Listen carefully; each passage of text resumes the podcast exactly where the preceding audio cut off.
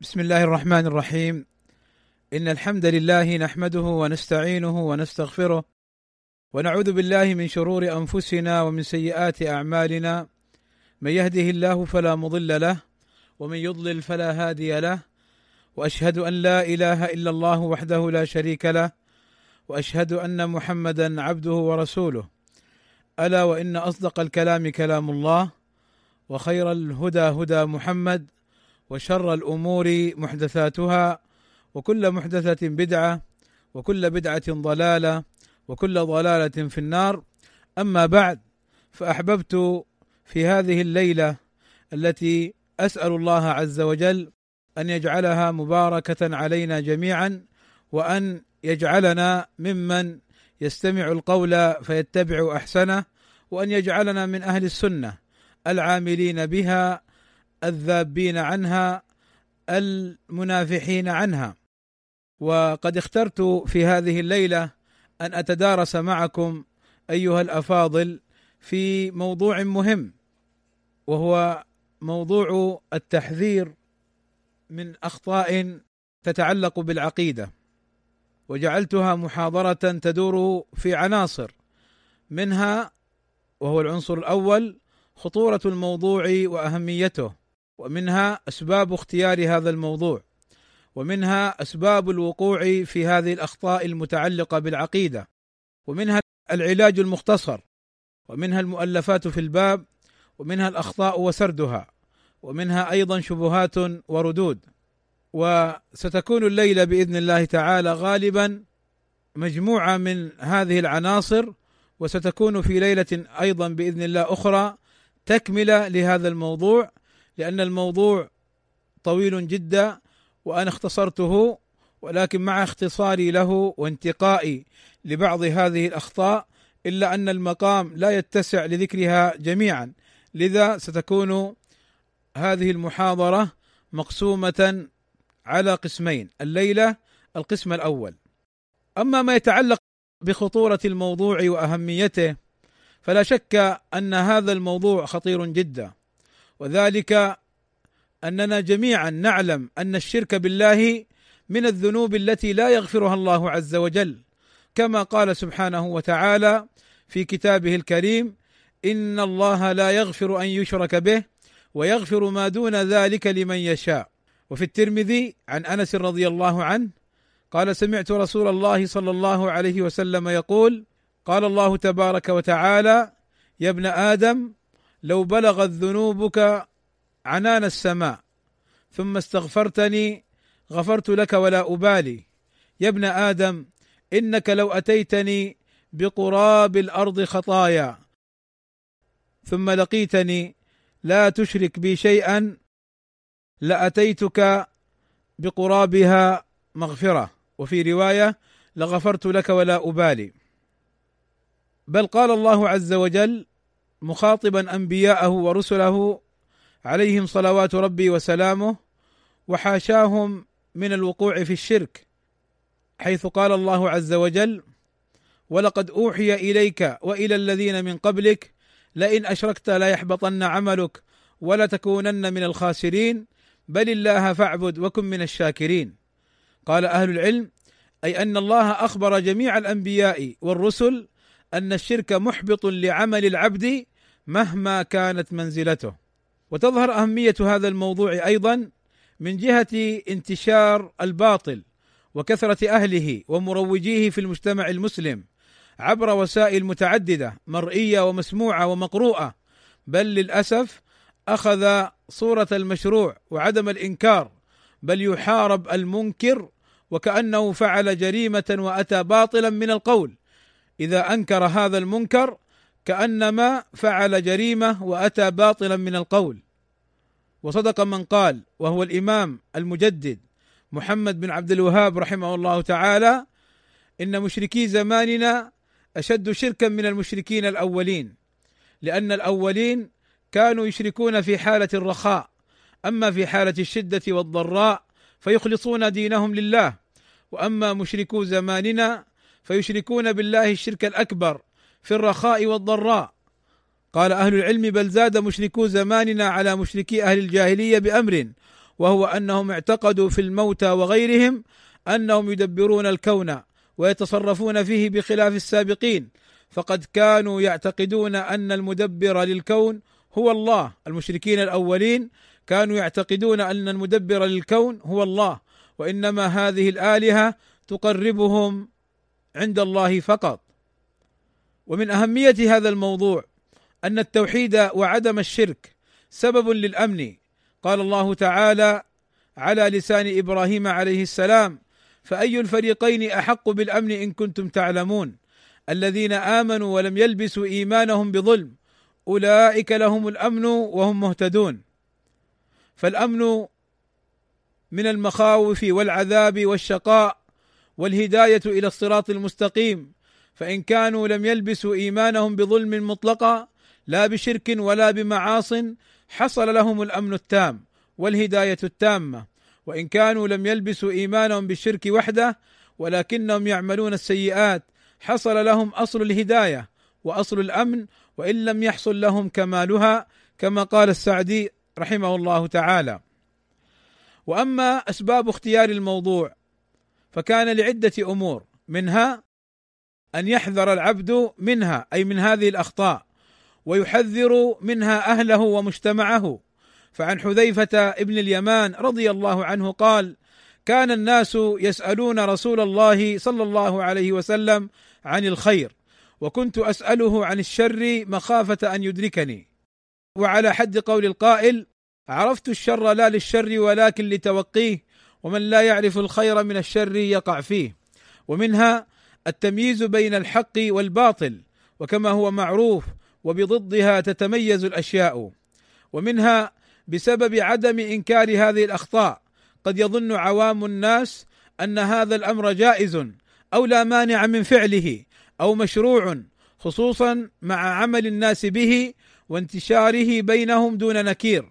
كما في قصة نوح حين عبد قومه الأصنام. من دون الله. فعن ابن عباس رضي الله عنهما قال صارت الأوثان التي كانت في قوم نوح في العرب بعد يعني أوثان التي كانت في قوم نوح انتقلت إلى العرب بعد أي بعدهم. قال أما ود كانت لكلب بدومة الجندل وأما سواع فكانت لهذيل وأما يغوث فكانت لمراد ثم لبني غطيف. بالجوف عند سبع وأما يعوق فكانت لهمدان وأما نسر فكانت لحمير. لآل ذي الكلاع أسماء رجال صالحين من قوم نوح فلما هلكوا أوحى الشيطان إلى قومهم أن أنصبوا إلى مجالسهم التي كانوا يجلسون أنصابا وسموها بأسمائهم ففعلوا فلم تعبد حتى إذا هلك أولئك. وتنسخ العلم عبدت كما في صحيح البخاري. وقال عبد الله ابن مسعود مبينا ظهور الفتن وتلبس الناس بها وظنهم أنها هي السنة. قال كيف أنتم إذا لبستكم الفتنة؟ يربو فيها الصغير يعني يكبر فيها الصغير. والفتنة هنا مخالفة السنة ومخالفة الحق والبدع والضلالات. فيقول كيف أنتم إذا لبستكم أي وقعت فيكم دون نكير. يربو فيها الصغير ويهرم فيها الكبير يعني الكبير يزداد كبرا في السن وهرما ويتخذها الناس سنة يعني طريقة ويمشون عليها. قال ويتخذها الناس سنة فإن غير منها شيء قيل غيرت السنة يعني إن أنكرت وقيل هذا الشيء غير صحيح لا يقال غيرت الفتنة غيرت البدعة. غيرت الضلالة إنما يقول غيرت السنة. قالوا متى يكون ذلك يا أبا عبد الرحمن؟ كنية ابن مسعود أبو عبد الرحمن. قال إذا كثرت قراؤكم وقلت أمناؤكم وكثرت أمراؤكم وقلت فقهاؤكم والتمست الدنيا بعمل الآخرة. الله أكبر. هذا أمر يخبر به ابن مسعود رضي الله عنه عن أمر سيكون مستقبلا. وهذا كما يقول أهل العلم له حكم المرفوع للنبي صلى الله عليه وسلم لأن ابن مسعود الظاهر أنه مما أخذه وتلقاه عن النبي صلى الله عليه وسلم. فابن مسعود يقول سيأتي على الناس زمان تنتشر فيه الفتنة خلاف السنة من بدع وضلالات بل حتى قد تصل إلى الشركيات. هذه الفتنة يكبر عليها الصغير ويزداد سنا وكبرا الكبير ويتخذها الناس سنة يعتقدون أنها دين. فإن غيرت إن أنكر عليهم منكر ممن تعلم السنة وفرق بين السنة والبدعة وتلقى المنهج الصحيح من أهله فإن غير منها شيئا لا يقال ردت الفتنة. ولا يقال غيرت الضلالة إنما يقال غيرت السنة أي أن صاحب السنة يحارب ويقال له غيرت السنة. فقالوا لابن مسعود متى يكون ذلك يا أبا عبد الرحمن؟ قال رحمه الله إذا كثرت قراؤكم يحفظون القرآن ولكن لا يفقهون معناه. يقرؤون في كتب السنة ولكن لا يفقهون معناها. وقلت أمناؤكم تعدم الأمانة أو تقل. فيخون من يؤتمن ولا يصدق في قوله ويغير الحقائق. فهذا كله من قلة الأمانة. وكثرت أمراؤكم وقلت فقهاؤكم. الفقهاء هنا أي الذين يفهمون الدين الفهم الصحيح. ليس فقط في الفقهيات الفرعيات بل يفقهون الدين الفقه الصحيح. على حد قول النبي صلى الله عليه وسلم من يرد الله به خيرا يفقهه أي يفهمه يفقهه في الدين فيفهم المراد بالسنة فيفهم المراد بالسنة ويفهم الحق من الباطل ويميز بين أهل الحق وأهل الضلال. قال والتمست الدنيا بعمل الآخرة. فتجد الواحد منهم يطلب المال بالدين وتجد الواحد منهم يطلب السمعة والمدح والثناء والرفعة في الأرض بالدين. فتلتمس الدنيا تطلب الدنيا والتمست تطلب الدنيا بعمل الآخرة فلا إخلاص ولا أداء للأمانة ولا تعلم للعلم. هذا كله من أسباب انتشار الفتنة. فإذا انتشر أمثال هؤلاء في الأرض فإن الفتنة تنتشر وإن أهل الحق لا يحاربون. ويحارب أهل الحق ويحارب أهل الحق أهل الفتنة مهما كثروا ومهما عظموا ومهما ظنوا أنهم متمكنون في الأرض لأن أهل السنة ثابتون على الحق إلى أن يلقوا الله عز وجل. والنبي صلى الله عليه وسلم قد أخبرنا أنه يأتي يوم القيامة النبي ومعه الرهط ويأتي يوم القيامة النبي ومعه الرجل والرجلان ويأتي النبي ولا أحد معه. فهؤلاء الأنبياء عليهم صلوات ربي وسلامه استقاموا على الحق وثبتوا عليه إلى أن لقوا الله عز وجل. قال المعلم رحمه الله تعالى مبينا أحوال الناس ووقوعهم في الفتن. يقول قد تدبرت أنواع الفساد فوجدت عامتها نشأت عن إماتة السنن أو إقامة البدع ووجدت أكثر المسلمين يبدو منهم الحرص على اتباع السنن واجتناب البدع ولكن التبس عليهم الأمر. فزعموا في كثير من السنن أنه بدعة وفي كثير من البدع أنه سنة. وكلما قام عالم فقال هذا سنة أو هذا بدعة؟ عارضه عشرات. أو مئات من الرؤساء في الدين الذين يزعم العامة أنهم علماء فردوا يده في فيه أي في فمه وبالغوا في تضليله والطعن فيه وأفتوا بوجوب قتله أو حبسه أو هجرانه وشمروا للاضرار به وبأهله وإخوانه وساعدهم ثلاثة من العلماء عالم غال وعالم مفتون بالدنيا وعالم قاصر في معرفة السنة وإن كان متبحرا في غيرها. انتهى. ومنها أيضا أنه من باب الأمر بالمعروف والنهي عن المنكر. التحذير من هذه الأخطاء من باب الأمر بالمعروف والنهي عن المنكر والجهاد في سبيل الله بالعلم الشرعي. فقد أخرج الإمام أحمد وأبو داود والنسائي في السنن وابن حبان في الصحيح والحاكم في المستدرك وصححه الإمام الألباني رحمه الله تعالى عن أنس عن النبي صلى الله عليه وسلم أنه قال جاهدوا المشركين بأموالكم وأنفسكم وألسنتكم فلا شك أن أمثال هذه المحاضرات وهذه الدروس التي يقام فيها التوحيد ويحارب فيها الشرك والبدع والضلالات. لا شك أنه من باب قطع الطريق لأصحاب الشر والفساد وأهل الشرك والإلحاد من نشر باطلهم وضلالاتهم وحتى لا تتسلط شياطين الجن والإنس على ابن آدم وحتى يكون استقرار المجتمع المسلم الخالي من الفتن والقلاقل. وأما أسباب الوقوع في الخطأ فهي متعددة منها الجهل.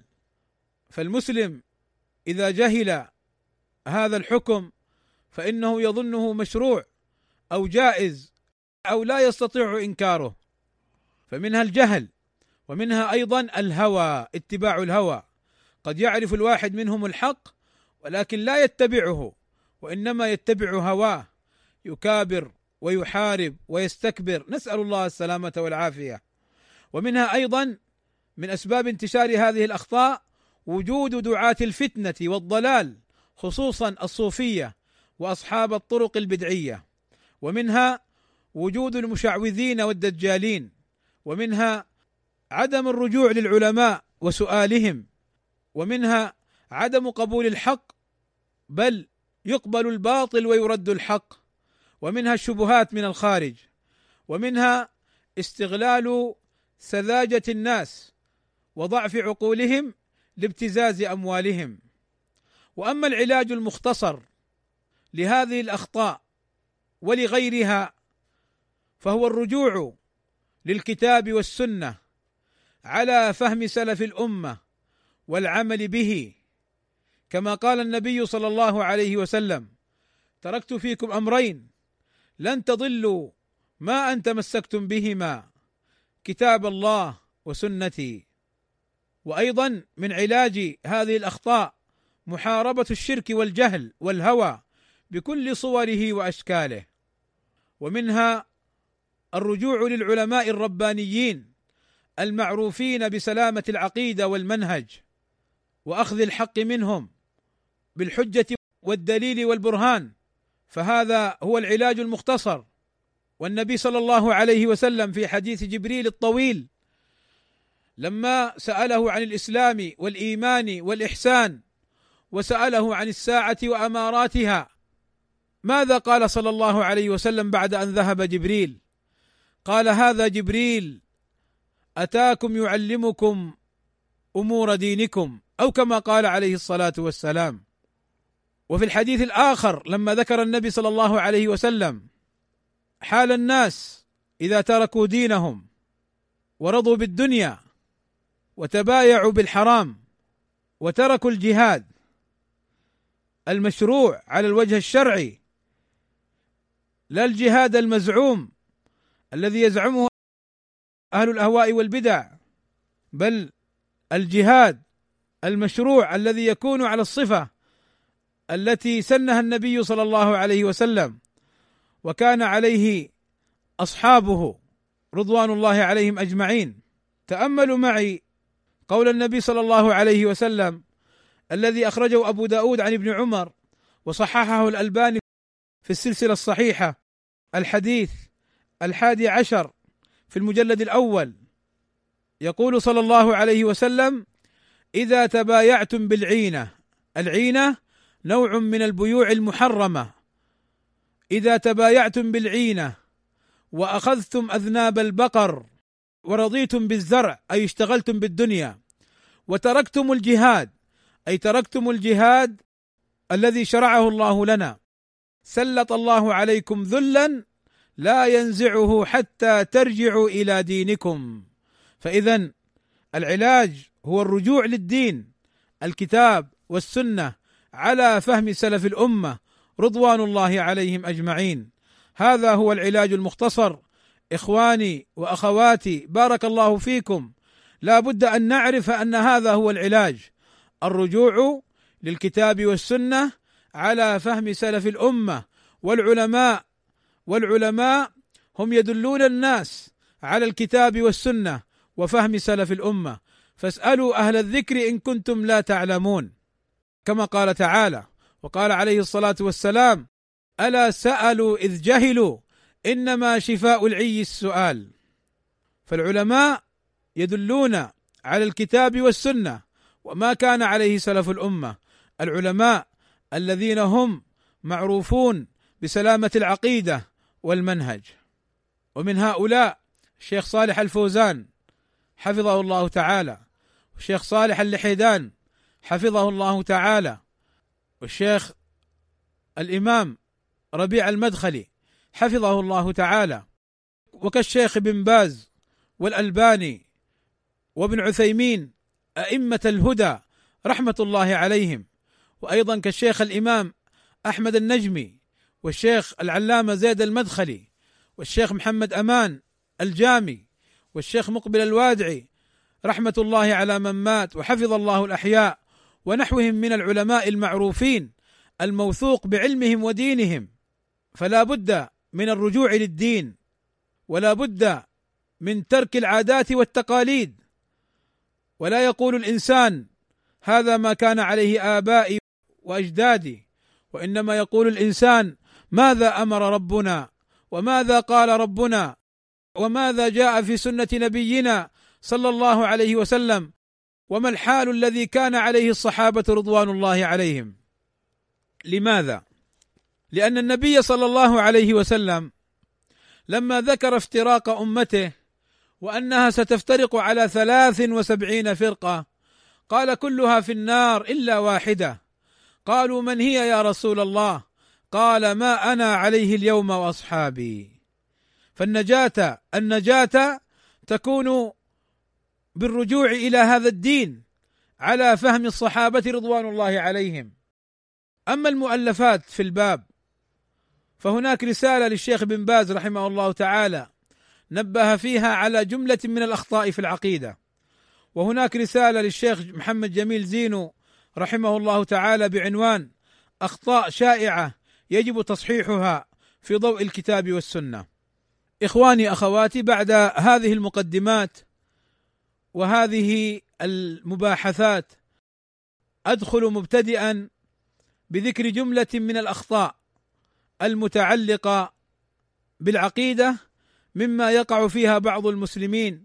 هدانا الله وإياهم للصواب.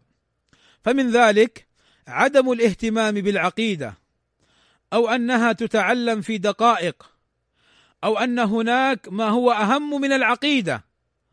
أو اعتبار العقيدة مفرقة للناس. هذا خطأ عظيم. عدم الاهتمام بالعقيدة. فالإنسان الذي يموت وعنده عنده خلل في العقيدة إن وقع في الشرك الأكبر أو وقع في الكفر الأكبر فلا شك أنه قد هلك وخسر الدنيا والآخرة. فكيف لا يهتم بأمر العقيدة وأما أنها تتعلم في دقائق. فالنبي صلى الله عليه وسلم منذ بعثته إلى أن مات وهو يدعو إلى العقيدة ويقرر العقيدة حتى من أواخر ما قال في آخر حياته لعنة الله على اليهود والنصارى اتخذوا قبور أنبيائهم مساجد. فكيف يأتينا آت ويقول تتعلم في دقائق أو في أيام؟ أو أن هناك أمر أهم من العقيدة.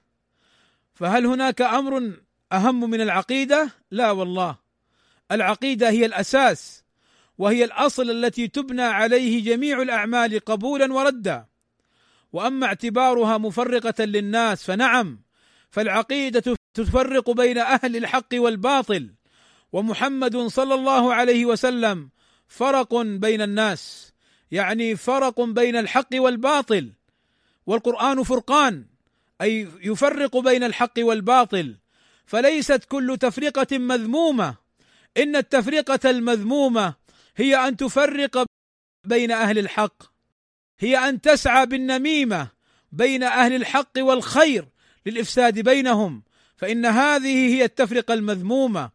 إن التفرقة المذمومة أن تكون حربا على أصحاب السنة وأصحاب العقيدة السليمة هذه التفرقة المذمومة هذه التفرقة والفتنة والفساد المذموم شرعا.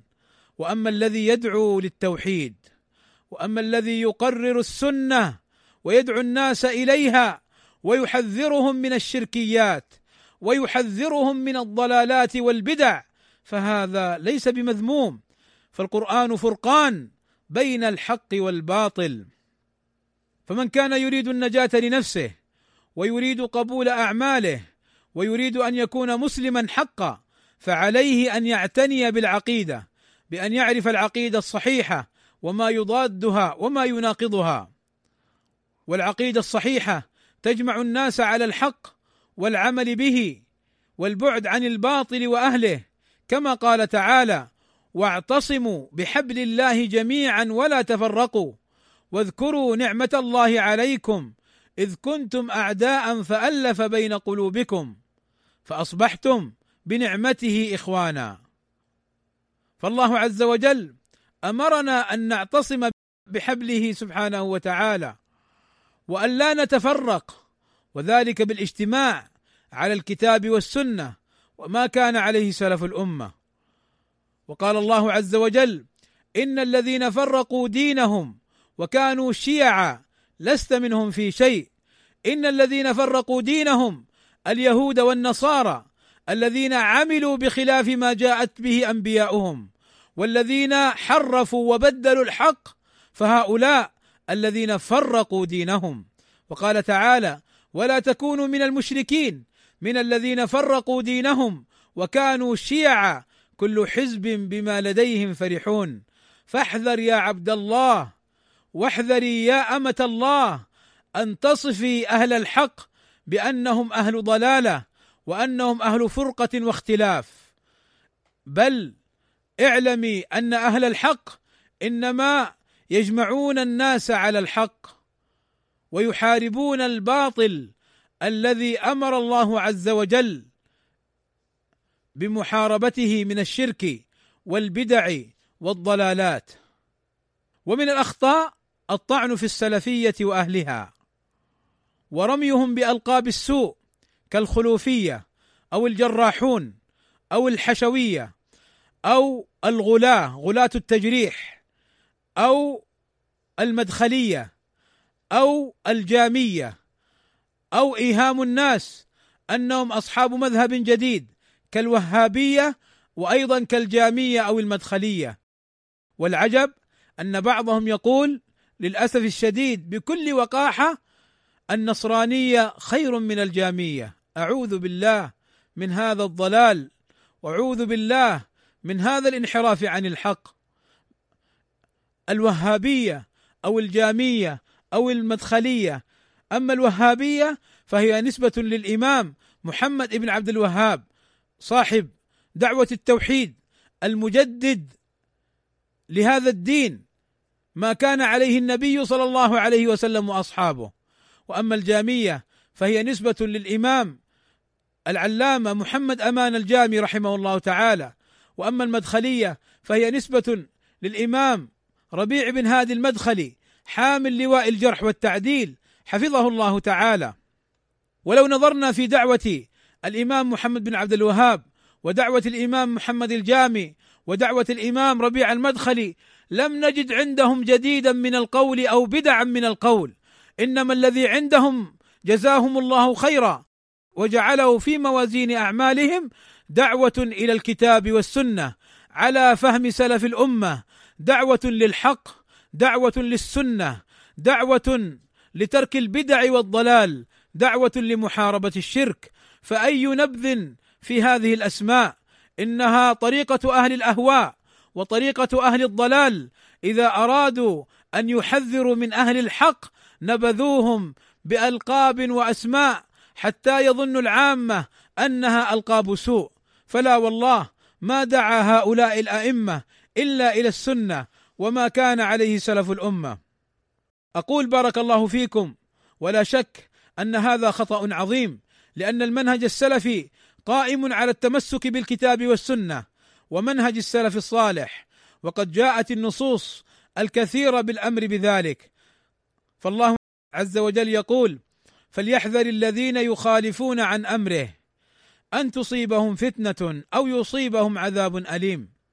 فمن خالف أمر الرسول صلى الله عليه وسلم يخشى عليه من إصابة الفتنة وهي الشرك أو الشر. فكيف بمن ذم أمر الله وأمر النبي صلى الله عليه وسلم؟ أفيعاب ويذم من تمسك بالحق وكان عليه؟ ولا شك أن الطعن في السلفية وأهلها لتمسكهم بها هو طعن في السنة التي يحملونها. فالحذر الحذر عباد الله الحذر الحذر من ذم السلفية أو ذم أهلها. ولكني أنبه على قضية مهمة وهي أن هناك اناسا يتسمون بالسلفية ويصفون أنفسهم بأنهم سلفيون وهم في الحقيقة ليسوا بالسلفية. فمن أولئك من يسمي نفسه بالسلفية المسلحة. فهؤلاء خوارج ليسوا على منهج السلف. ومن هؤلاء أيضا تنظيم القاعدة. فهؤلاء خوارج ليسوا على مذهب السلف. ومن هؤلاء أيضا الدواعش الذين يظنون أنفسهم أنهم سلفية. وهم في الحقيقة خوارج قتلة مجرمون فسقة. وأيضا الحدادية يزعمون أنهم سلفية وهم في حقيقة أمرهم تكفيريون خوارج. فلنعرف هذه الأمور ولنفرق بين أهل الحق والباطل. وأنبه على تنبيه سريع اشتهر بين الناس في الأيام الماضية وهو أن هؤلاء الدواعش ونحوهم قبحهم الله وجد معهم كتاب التوحيد لشيخ الإسلام محمد بن عبد الوهاب. فقال بعض أهل الباطل من الروافض ومن شايعهم قالوا هذا توحيد الإمام محمد بن عبد الوهاب هو سبب الإرهاب. لا والله الإمام محمد بن عبد الوهاب بريء من التكفير بريء من الإرهاب بريء من منهج الخوارج ولكن هؤلاء الخوارج يفهمون القرآن والسنة ويفهمون آثار السلف على عقولهم الفاسدة الكاسدة. فنحن نجد أهل البدع والضلال يستدلون بآيات أو بأحاديث. فهل معنى هذا أن القرآن أو السنة موافقان لأهل الباطل؟ الجواب لا. فعلينا أن نحذر من هذه الشبهة الباطلة. فالقرآن والسنة ومنهج سلف الأمة وما عليه أئمة الهدى بريئون كل البراءة من هذا المنهج الباطل الفاسد. ومن الأخطاء رد الحديث. ومن الأخطاء المتعلقة بالعقيدة رد الحديث النبوي عمدا وتكذيبه وعدم تصديقه وإيراد الشبه عليه فلا شك أن هذا خطأ. فالتكلم في الحديث قبولا وردا أمر خطير وذلك بمعرفة أمور. منها أن من رد الحديث فهو على شفا جرف هار من الهلاك. قال الإمام أحمد رحمه الله تعالى من رد حديث النبي صلى الله عليه وسلم فهو على شفا هلكة. ومنها أنه يقع في الضلال والغواية. قال أبو طاهر السلفي كل من رد ما صح من قول الرسول صلى الله عليه وسلم ولم يتلقه بالقبول قد ضل وغوى. إذ كان عليه الصلاة والسلام لا ينطق عن الهوى. وجاء رجل إلى أبي سعيد الاستخري وقال له أيجوز الاستنجاء بالعظم؟ قال لا. قال لما؟ قال لأن رسول الله صلى الله عليه وسلم قال هو زاد إخوانكم من الجن. فقال له الإنس أفضل أم الجن؟ قال بل الإنس. فقال الرجل فلما يجوز الاستنجاء بالماء وهو زاد الإنس؟ قال فنزى عليه. وأخذ بحلقه وهو يقول تعارض رسول الله صلى الله عليه وسلم وجعل يخنقه فلولا أن الناس أدركوه لقتله. فتأملوا كيف أن هذا الرجل عارض سنة النبي صلى الله عليه وسلم. وهذا المثال يصلح معنا فيما مر معنا من أصول السنة للإمام أحمد رحمه الله تعالى حين قال ولا تضرب للسنة الأمثال ولا تضرب للسنة الأمثال فهذا منها. وكذا أيضا هذا من معارضة السنة بالقياس. وقال البربهاري رحمه الله تعالى إذا سمعت الرجل يطعن على الآثار يعني الأحاديث أو يرد الآثار أو يريد غير الآثار فاتهمه على الإسلام ولا تشك أنه صاحب هوى مبتدع. ومنها أيضا رد السنة هو استهزاء بالسنة والاستهزاء بالسنة عظيم. قال أبو داود رحمه الله تعالى صاحب السنن كان في أصحاب الحديث رجل خليع يعني فاسق. لما أن سمع بحديث النبي صلى الله عليه وسلم إن الملائكة تضع أجنحتها لطالب العلم رضا بما يصنع فجعل في نعليه حديد مسامير وقال أريد أن أطأ أجنحة الملائكة فأصابته الأكلة في رجله. يعني أصابه داء الغرغرينة فقطعت رجله. نسأل الله السلامة والعافية. بسبب ماذا؟ بسبب استهزائه بحديث الرسول صلى الله عليه وسلم. لبس حذاء من مسامير فقيل له لماذا؟ قال أريد أن أطأ أجنحة الملائكة. الرسول يقول إن الملائكة تضع أجنحتها لطالب العلم رضا بما يصنع وهذا يسخر. وكذا ذكر العراقي رحمه الله تعالى في كتابه طرح التثريب فيما أذكر قصة عن أحد العلماء سخر من حديث النبي صلى الله عليه وسلم الذي يقول فيه أما يخشى الذي يرفع رأسه قبل الإمام أن يحول الله رأسه رأس حمار أو كما قال عليه الصلاة والسلام. فقال ذاك الفقيه صاحب الرأي قال كيف يحول رأسه رأس حمار وضحك؟ فكان هذا الرجل في صورته تحول رأسه إلى رأس حمار فكان لا يدرس الطلاب إلا من خلف الجدار ويغطي رأسه. فسئل أو فسأل بعض الغرباء ما بهذا العالم؟ لماذا لا يظهر ولماذا لا يكشف وجهه؟ فقيل له سخر من حديث النبي صلى الله عليه وسلم فابتلي بالأمر فصار رأسه كرأس الحمار. نسأل الله السلامة والعافية. ومن الأخطاء دعاء غير الله عز وجل. ومن الأخطاء أن يدعو المسلم غير الله كأن يقول يا حسين أو يا جيلاني أو يا علي أو يا محمد. والله عز وجل يقول ولا تدع من دون الله ما لا ينفعك ولا يضرك. فالذين تدعوهم من دون الله لا ينفعون ولا يضرون. ليس بيدهم نفعك وليس بيدهم ضرك. فالأمر كله بيد الله عز وجل. ولذلك قال النبي صلى الله عليه وسلم الدعاء هو العبادة فأعظم العبادة دعاء الله والتوجه إلى الله وسؤال الله لأنه الذي بيده الأمر كله. كما قال الله عز وجل وقال ربكم ادعوني أستجب لكم. إن الذين يستكبرون عن عبادتي سيدخلون جهنم. فالله عز وجل أمرنا أن ندعوه وأن نسأله وأن نتوجه إليه سبحانه وتعالى.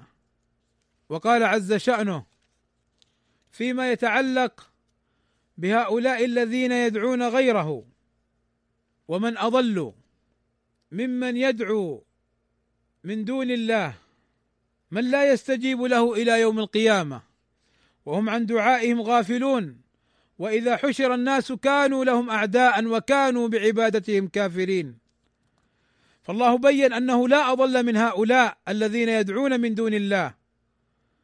وحالهم أنهم لا يستجيبون لهم إلى يوم القيامة. لو ظلوا يدعونهم إلى يوم القيامة لا يستجيبون لهم لأنهم لا حول لهم ولا قوة بل هم عن دعائهم غافلون. لا يعلمون بدعائك ولا بطلبك ولا بحاجتك بل هم يوم القيامة إذا حشروا كانوا كانوا لمن يدعوهم اعداء وكانوا بعبادتهم كافرين. فاذا الدعاء هو عبادة.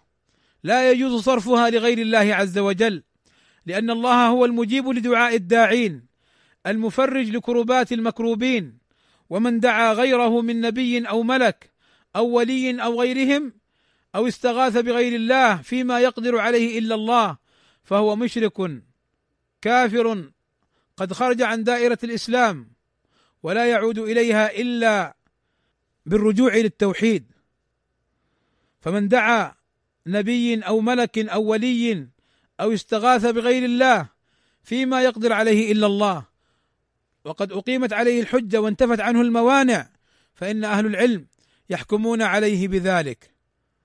قال أهل العلم الدعاء من أكثر أنواع الشرك وقوعا بين الخلق. ومن الأخطاء الطواف والتبرك والنذر للقبور والأضرحة. فكل من صرف نوعا من أنواع العبادة لغير الله فقد أشرك بالله شركا أكبر. والطواف والنذر عبادتان لا تصرف لغيره سبحانه وتعالى. فالطواف والنذر عبادتان لا تصرف لغير الله.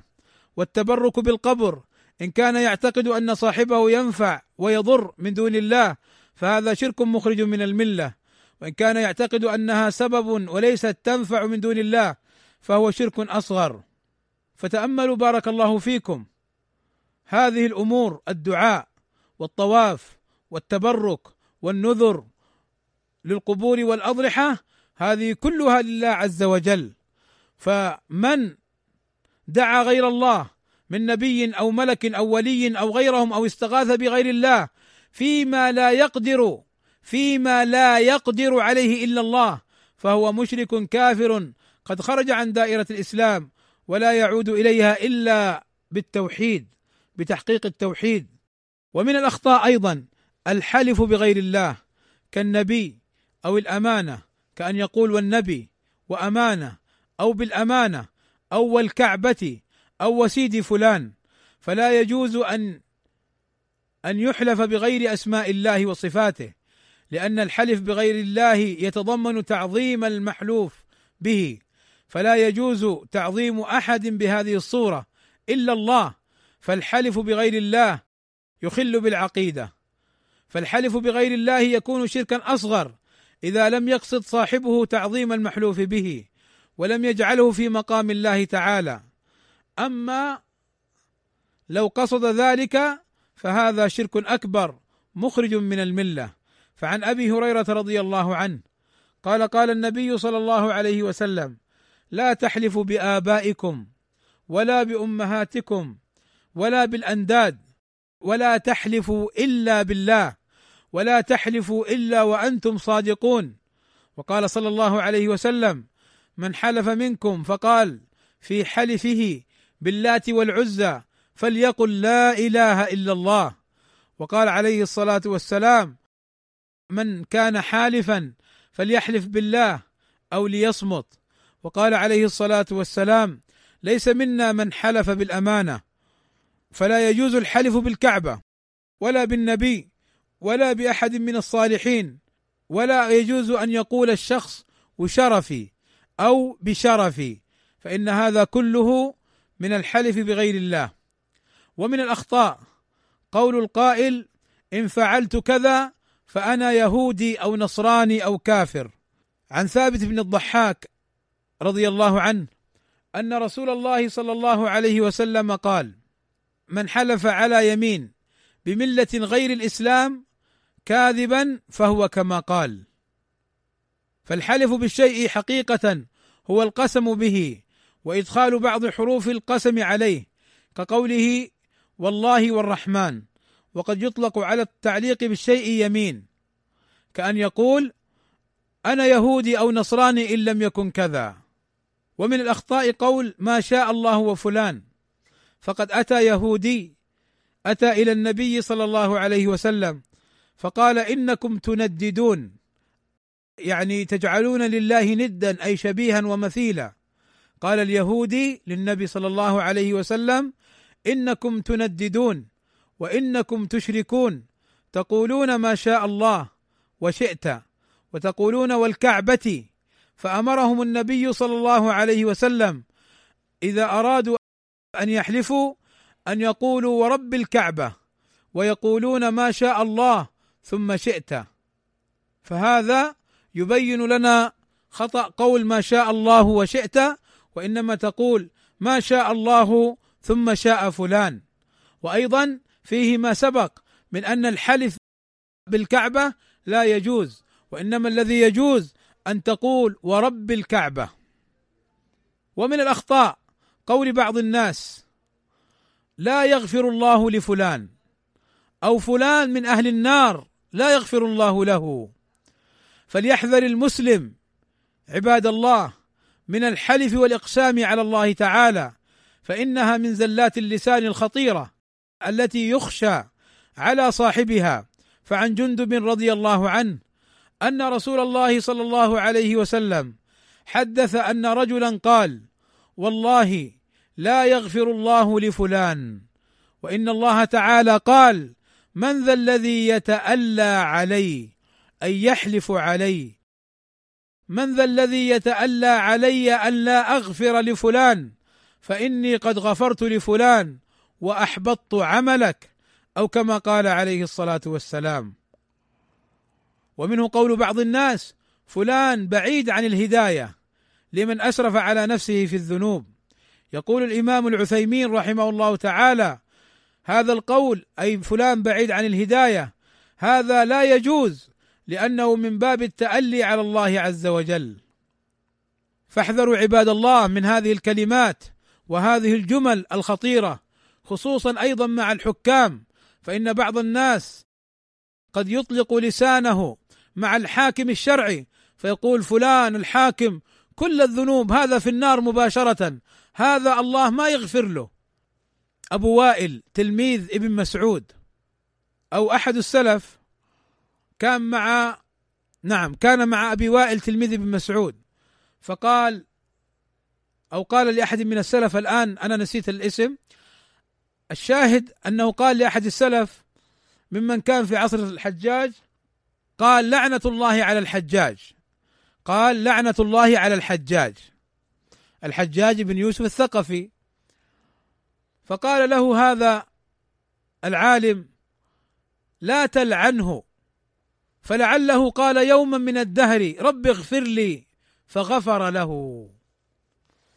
عباد الله مر معنا أيضا في أصول السنة.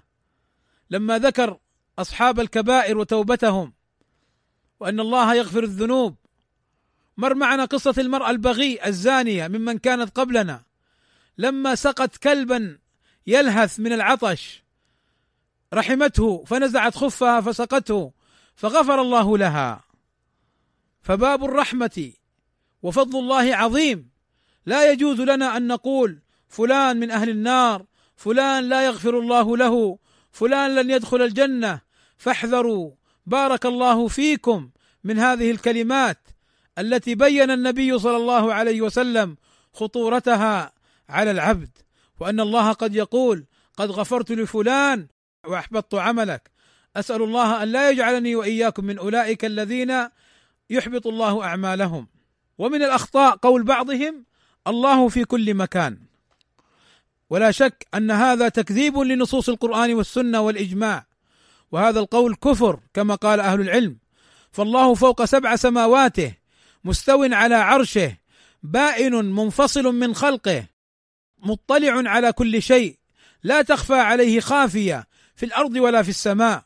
وقوله تعالى وهو معكم أينما كنتم أي بعلمه لا بذاته وكذا قولهم الله في قلب المؤمن هذا خطأ فالله فوق سبع سماواته. وقول بعضهم أيضا من الأخطاء قول بعضهم الإيمان في القلب.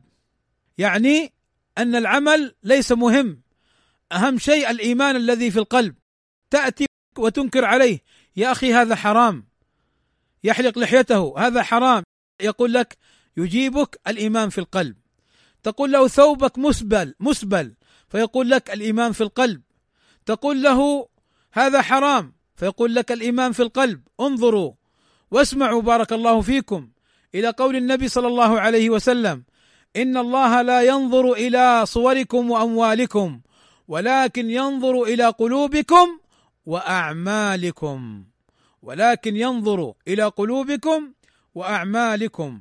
قال عمر بن الخطاب رضي الله عنه إن أناسا كانوا يؤخذون بالوحي في عهد النبي صلى الله عليه وسلم وإن الوحي قد انقطع.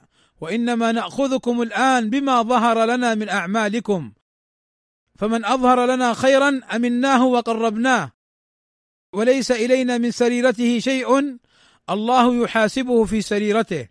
ومن أظهر لنا سوءا لم نأمنه ولم نصدقه. وإن قال إن سريرته حسنة. قال الحسن البصري ليس الإيمان بالتمني ولا بالتحلي ولكن ما وقر في القلب وصدقه العمل. ومن الأخطاء قول بعضهم إذا مات الشخص مثلا الله افتكره. هكذا يقولون. وهذا خطأ لأن معناه أن الله نساه ثم افتكره. وما كان ربك نسيا. وما يغيب عن علمه مثقال ذرة سبحانه وتعالى. ومن الأخطاء قول بعضهم مطرنا بسبب النجم الفلاني. عن زيد بن خالد الجهني أنه قال صلى لنا رسول الله صلى الله عليه وسلم. صلاة الصبح بالحديبية على إثر سماء كانت من الليل فلما انصرف أقبل على الناس فقال أتدرون ماذا قال ربكم؟ قال صلى الله عليه وسلم أتدرون ماذا قال ربكم؟ قالوا الله ورسوله أعلم. قال الله أصبح من عبادي مؤمن بي وكافر بي فأما من قال مطرنا بفضل الله ورحمته فذلك مؤمن بي كافر بالكوكب.